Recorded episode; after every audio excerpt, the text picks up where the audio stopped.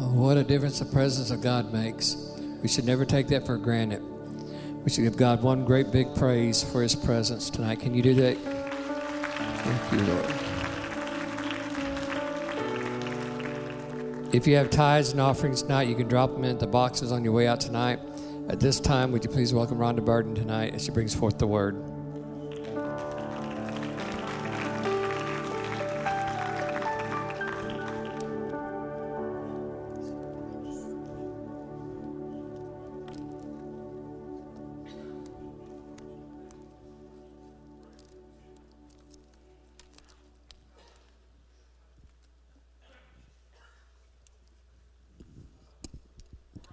Praise the Lord.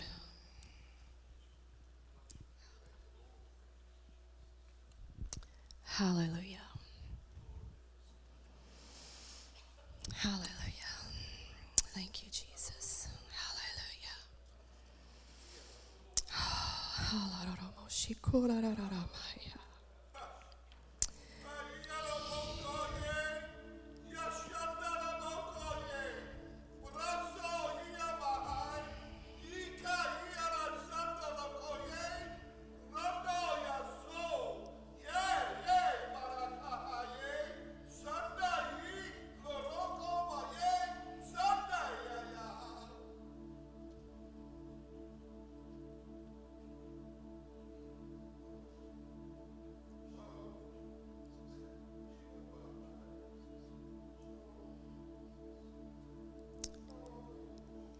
Let the interpreter speak. If you have the word, release it.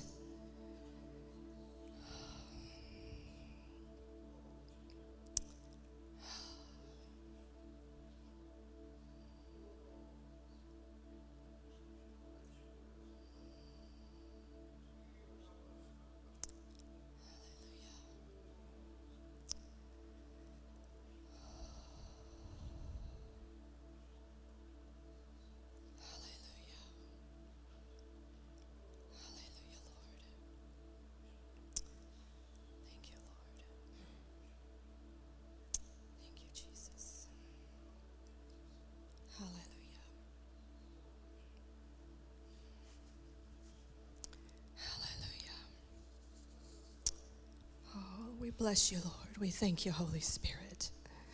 We thank you, Lord, for your mighty presence in this house.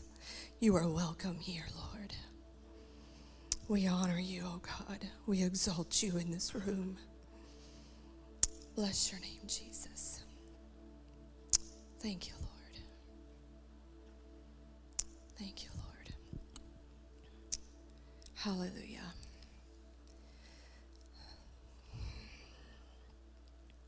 Tonight, I'm just going to bring you a word from um, Kings chapter 13. I'm going to read just a couple verses.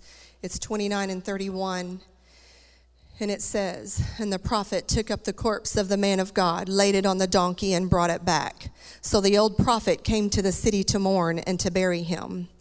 Then he laid the corpse in his own tomb, and they mourned over him, saying, Alas, my brother. So it was, after he had buried him, that he spoke to his sons, saying, When I am dead, then bury me in the tomb where the man of God is buried. Lay my bones beside his bones. And because of time, I'm not going to read the whole story, but when you go back and read the story that this scripture pertains to in its entirety, you're going to find that the meat of the story comes down to one thing, and that is influence, the power and the effects of influence. And to be under the influence of something means to be controlled by something or someone other than yourself. Who you are, what you are, and where you are today is because you were under the influence of certain people. I am who I am today because of the influence of my mother and my father, the influence that they had on me growing up. The company that you keep influences your thinking. Your thinking influences your actions, and your actions influences your character, and your character determines your destiny.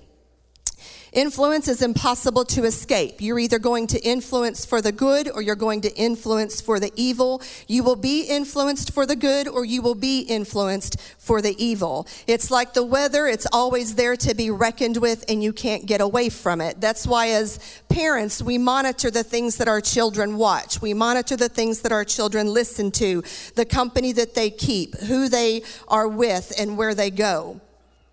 The Bible said that a prophet came to the city of Bethel where Jeroboam was. Jeroboam was the king of Israel, and he was blaspheming God in Bethel, which means the house of God. Jeroboam was backslidden at this time, and he was worshiping false idols, and he was offering uh, offerings up to these idols in God's house. And a prophet was sent uh, by the Lord from a foreign place. And this prophet walked in, and in front of all of the people, he openly rebuked what King Jeroboam was doing. Uh, king Jeroboam was a powerful king, but this prophet obeyed the, the word of the Lord. And when he did, the king was angered. And the Bible says that he stretched out his hand. He went to bear, put his hands on this young prophet to take his life. And when he did, the, the king's hand withered up. Um, so this humiliated the king, and um, he was humiliated by the prophet who was prophesying doom to his kingdom. That king reached for him in anger. And as he did, it, his hand withered up. And in that moment, all of Israel saw the power of God was so heavy upon that prophet that when the king tried to harm him and hurt him, it was ineffective, and no weapon formed against this young prophet prospered. And the most uh, powerful hand in the nation stretched out against this man of God to bring harm to him, but it was not prosperous. And when I think of that, I think about the powerful hands that are being stretched out against the body of Christ today in our nation. And I'm just standing here today as a witness to testify that the enemy will not prosper against the bride of Christ. Um, so um, the king was humbled by what had happened, and he fell on his knees and he prayed to the prophet. And um, he said, Please don't leave me like this. And he asked for forgiveness. And the Bible said that the prophet prayed for his hand, and God restored his hand. And that right there is a message in itself. We are to pray for those that stand in power, we are to pray for those leaders, we are to pray for those who persecute us. Uh, and the Lord will hear and he will answer. And then the king said to this prophet of God, He said, Come to my palace, come eat with me. I want to sit down and dine and wine with you. And the young prophet denied that, that petition and he said, No. He said, I cannot do that. He said, The Lord has commanded me not to eat and not to drink in this polluted land. And the, the king continued and wanted him to come, and he tried to compel him to come to the palace and, and eat with him. And he, he said, I'm not for He said, I was sent here to give you a word of the Lord. I've backed it up by the power of God on my life. You have witnessed the power of God here today.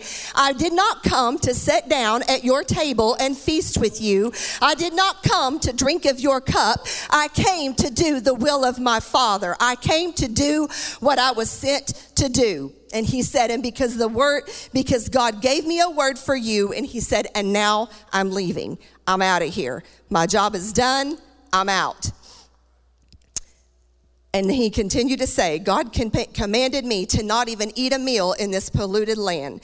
And he said, God told me not to even go back the same way that I came. He told me, You go a different way, and don't you ever go back there unless I send you. And that's some of us today. We need to know where the Lord has taken us. It doesn't mean that's where we're supposed to stay, and we may never return. We are to keep moving in the direction that the Lord is leading us. And this is where the story should have ended, but it didn't. Um, uh, a man of God obeyed the word of the Lord. He followed the direction and the leading of the Lord. God's will was accomplished. All is well. The people witnessed a miracle, and it should have been done. But the story doesn't end there. The Bible says in that same land was an old backslidden prophet who was who used to have the word of the Lord. He used to carry the word of the Lord. He used to carry the anointing of God upon his life. He used to have the touch of God. He used to have the prophecies of the Lord, but not anymore. And the prophetic word for the king for the people. Sorry, I think I lost my place.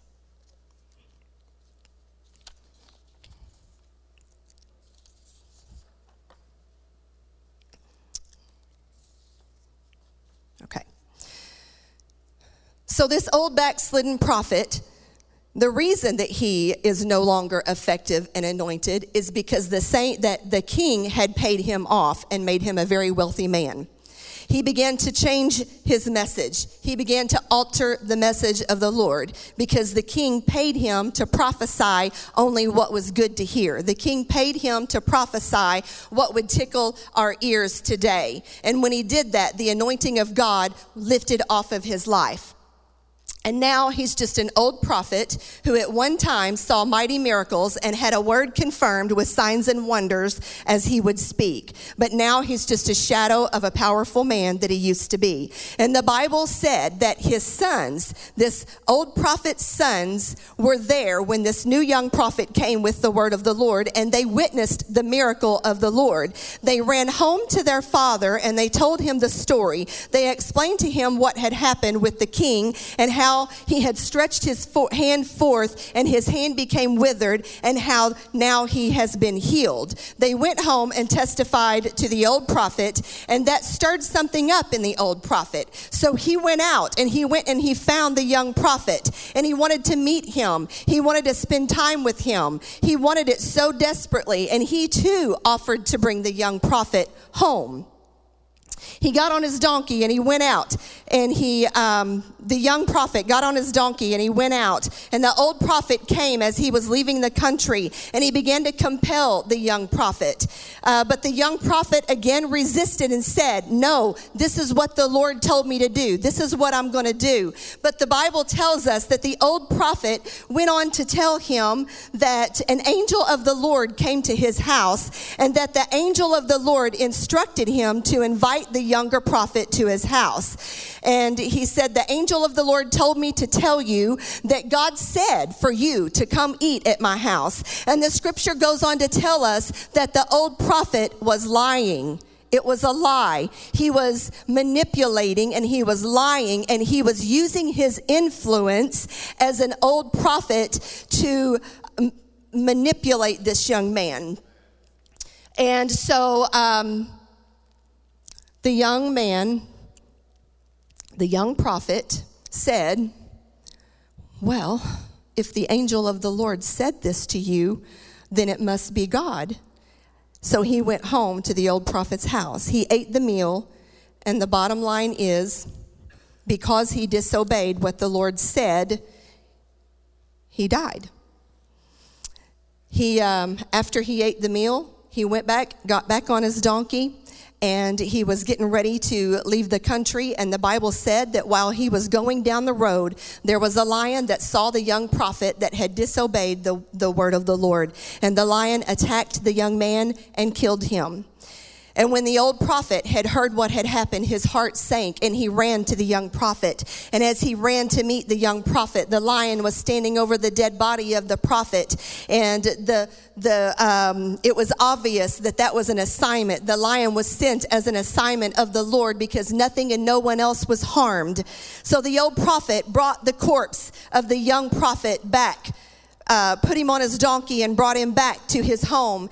And this is where our scripture comes from. It says that he brought him back to his home and buried him in his own tomb that he had bought for himself.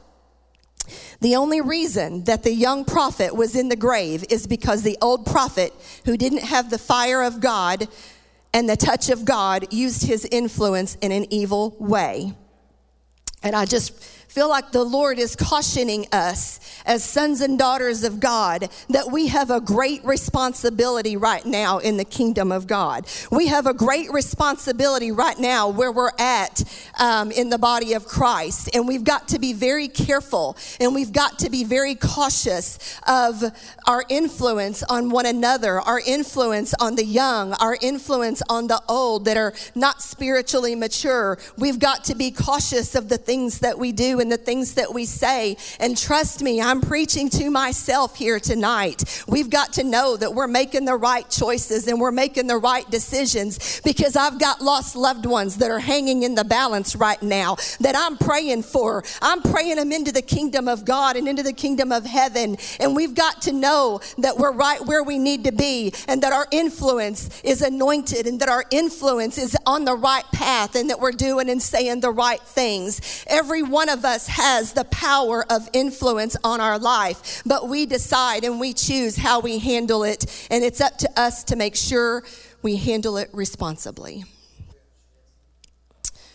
Adam was in the garden alone, and God said, It is not good for him to be alone. And it was at that very moment that influence was birthed. God made a woman, and suddenly there was the potential to influence one another for good or for evil.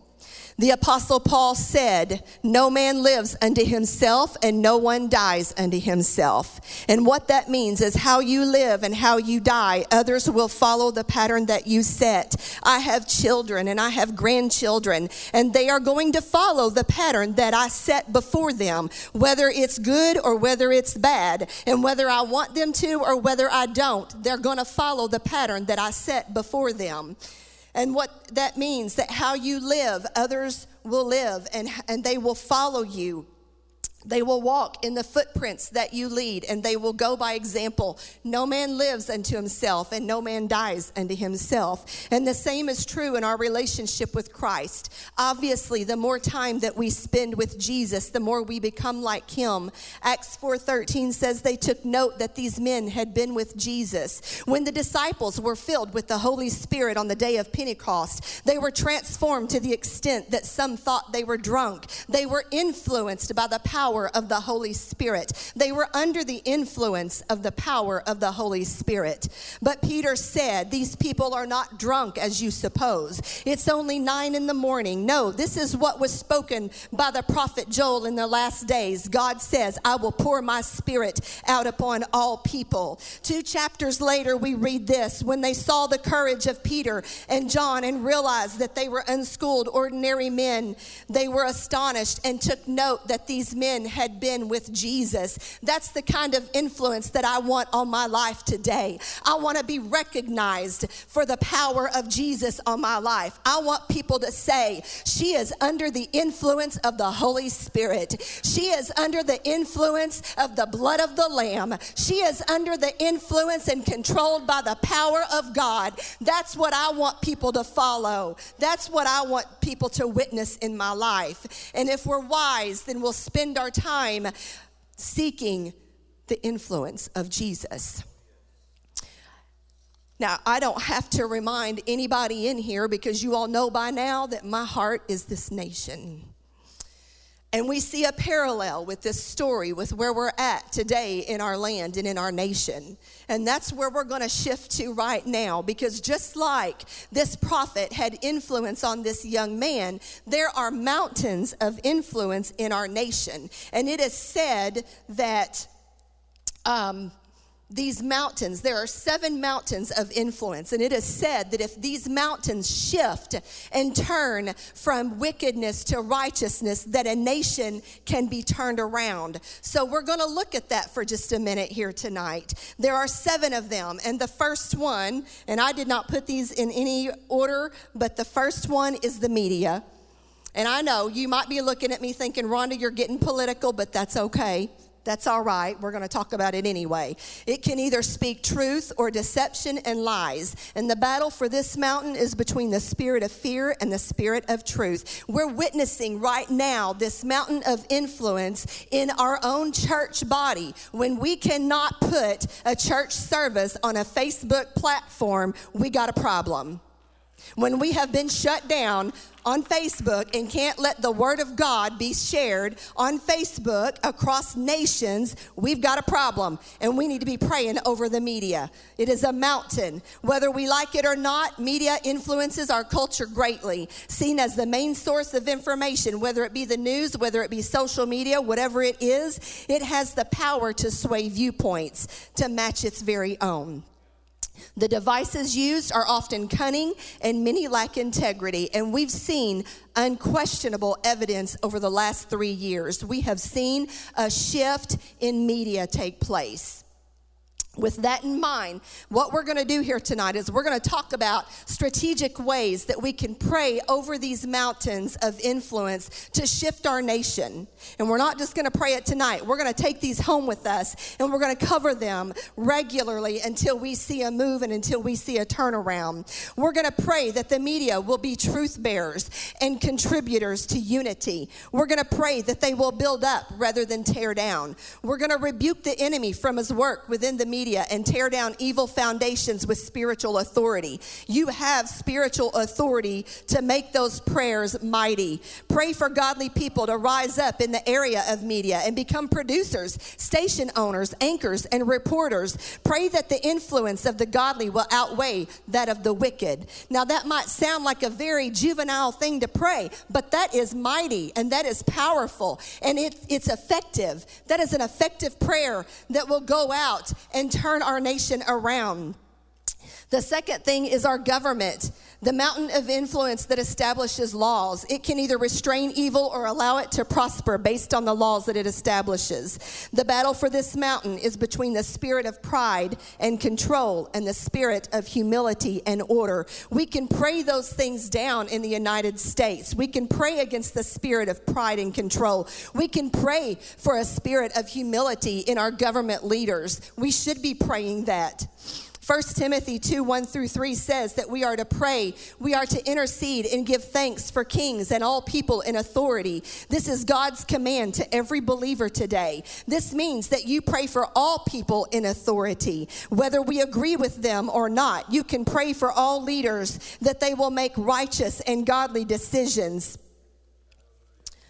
praying for leaders even when we don't think that they are doing the right thing. God has commanded us to do that uh, it's productive toward God's plan and purpose for our nation. Proverbs 21 and 1 says, The heart of a king is in the hand of the Lord. He can turn it however he wants. So your prayers are important.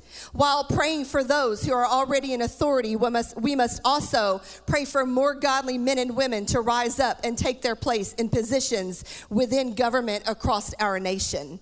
When the godly are in authority, the people rejoice. Pray that Christians that God has chosen will heed the call and run for office. We should be praying for godly men and women to rise up and answer the call of God with a yes so that they will run. And we should pray. I'm not going to say that we need to be praying over our elections. And we need to be praying today over the presidential election 2024. We don't wait until 2024 to pray for the next president. We do it today. We do it now. We pray that they will be elected even against strong opposition because there is influence in our government. There is wicked influence in our government and in our media and in the rest of these mountains. We need to be praying specifically for our federal government, the executive and legislative and judicial branches, our state government, our local police, our military. The third mountain is education. This mountain of influence teaches truth and godly principles, or it counterfeits and it teaches deception.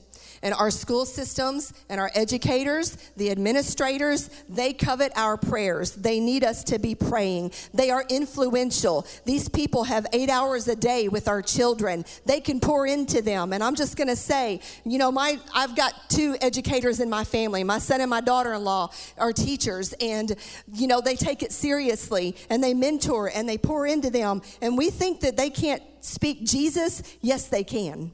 Yes, they can. And we need to be praying for them to have words that will penetrate their heart and that their lips will be anointed and that they will speak and pour into them and teach them the word of God. They can do that. There is a way to do that. And when we pray, we ask that God will be brought back into our schools. Pray that more righteous men and women will rise up and say yes and go into the school system and teach and run for the school boards and pray for those as they go and make cast their ballots that they that the favor of God will be upon them.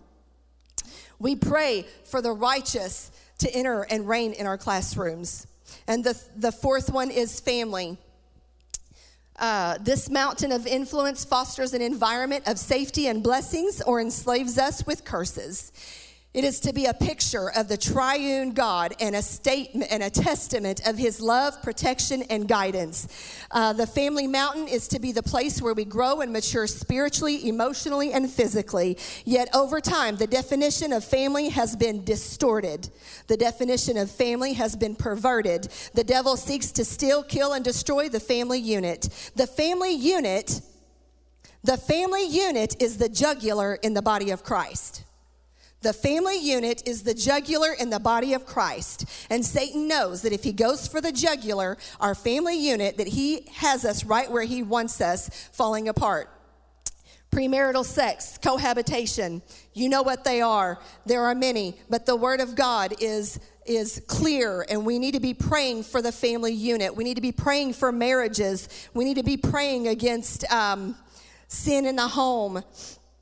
We need to be praying for marriages to be healed and strengthened. It's critical that we cover these things and I'm, I'm sorry if I'm too political for you, but this is important. We've got to turn these things around in the United States of America.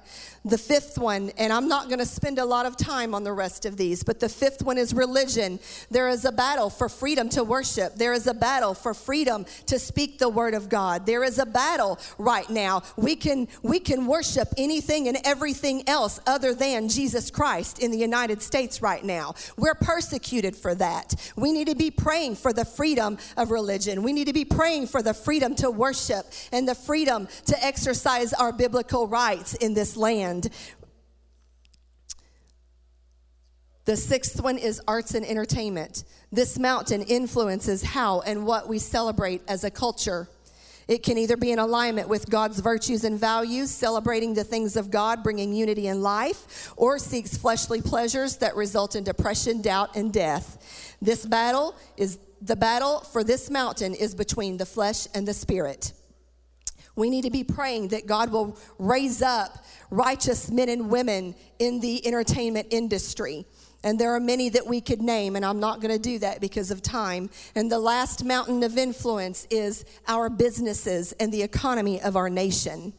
We the United States of America is known for its strong economy, but again, over the last few years, we've seen that mightily affected. And we need to be praying. A strong economy makes for a strong nation. And we can all agree right now that it's not as strong it has, as it has been in the past. We need to be praying for kingdom minded leaders to rise to the top of businesses and that they would be, that God would raise up entre- entrepreneurs. And we've been praying for that in our prayer group on Monday nights. And since then, we have seen it with our own eyes right here in our own congregation, people rising up and building businesses. And that is the that is the result of praying over our businesses and our economies. And if you know someone that has a business, pray over them, pray for their business that it would prosper because they're paying tithes on that. So that is another way that we can turn our nation around is by praying over these seven mountains of influence when we come together in unity and pray for the seven mountains of influence, God will hear our prayers and we'll begin to see a shift in our culture towards righteousness. James 5:16 tells us the earnest prayers of the righteous have great power and produce wonderful results. And tonight that's what we're going to do. We're going to take our place on the prayer battlefield and by faith we're going to make our requests known to the Lord. So at this time, Steve has got Steve has put those mountains of influence influence on the board. And we're to do we're to do uh, our prayer time just a little bit different tonight because we're to cover every one of these. So uh, the first one is media. So I need at least three people to stand and say that you will pray over the media.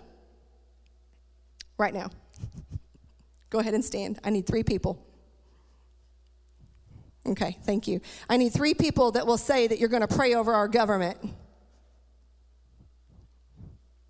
Thank you. At least three. And why am I doing this? Because I want to make sure every single one of these is prayed for. I need three people to pray over our education system.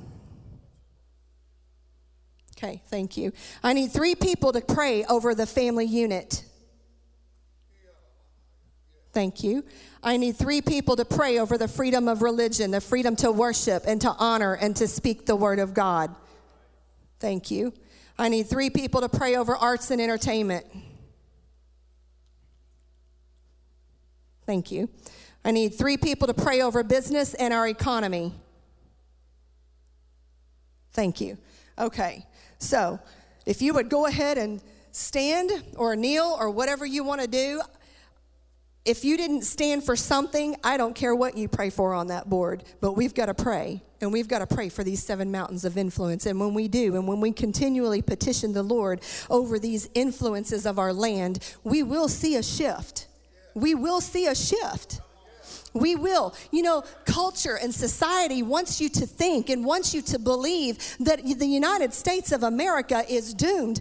I will never believe that. I will never believe that because there is a remnant that will say, Not on my watch. There is a remnant that will say, Not while I'm here to breathe a breath of prayer. We've got power and authority in our prayer. And if, if we would just understand the power and the authority and the effectiveness of a righteous man or a righteous woman's prayer, it availeth much. It availeth much. It's not wasted time. So let's go ahead and stand or pray or kneel or whatever you want to do. And I want to say this. I want to say this. You have an assignment tonight.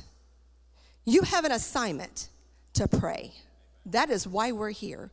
We each one have an assignment. I don't care what your neighbor sounds like. I don't care if your neighbor's crying and snotting and rolling in the floor. I don't care if your neighbor is standing there and whispering a little whisper of a prayer. It's effective.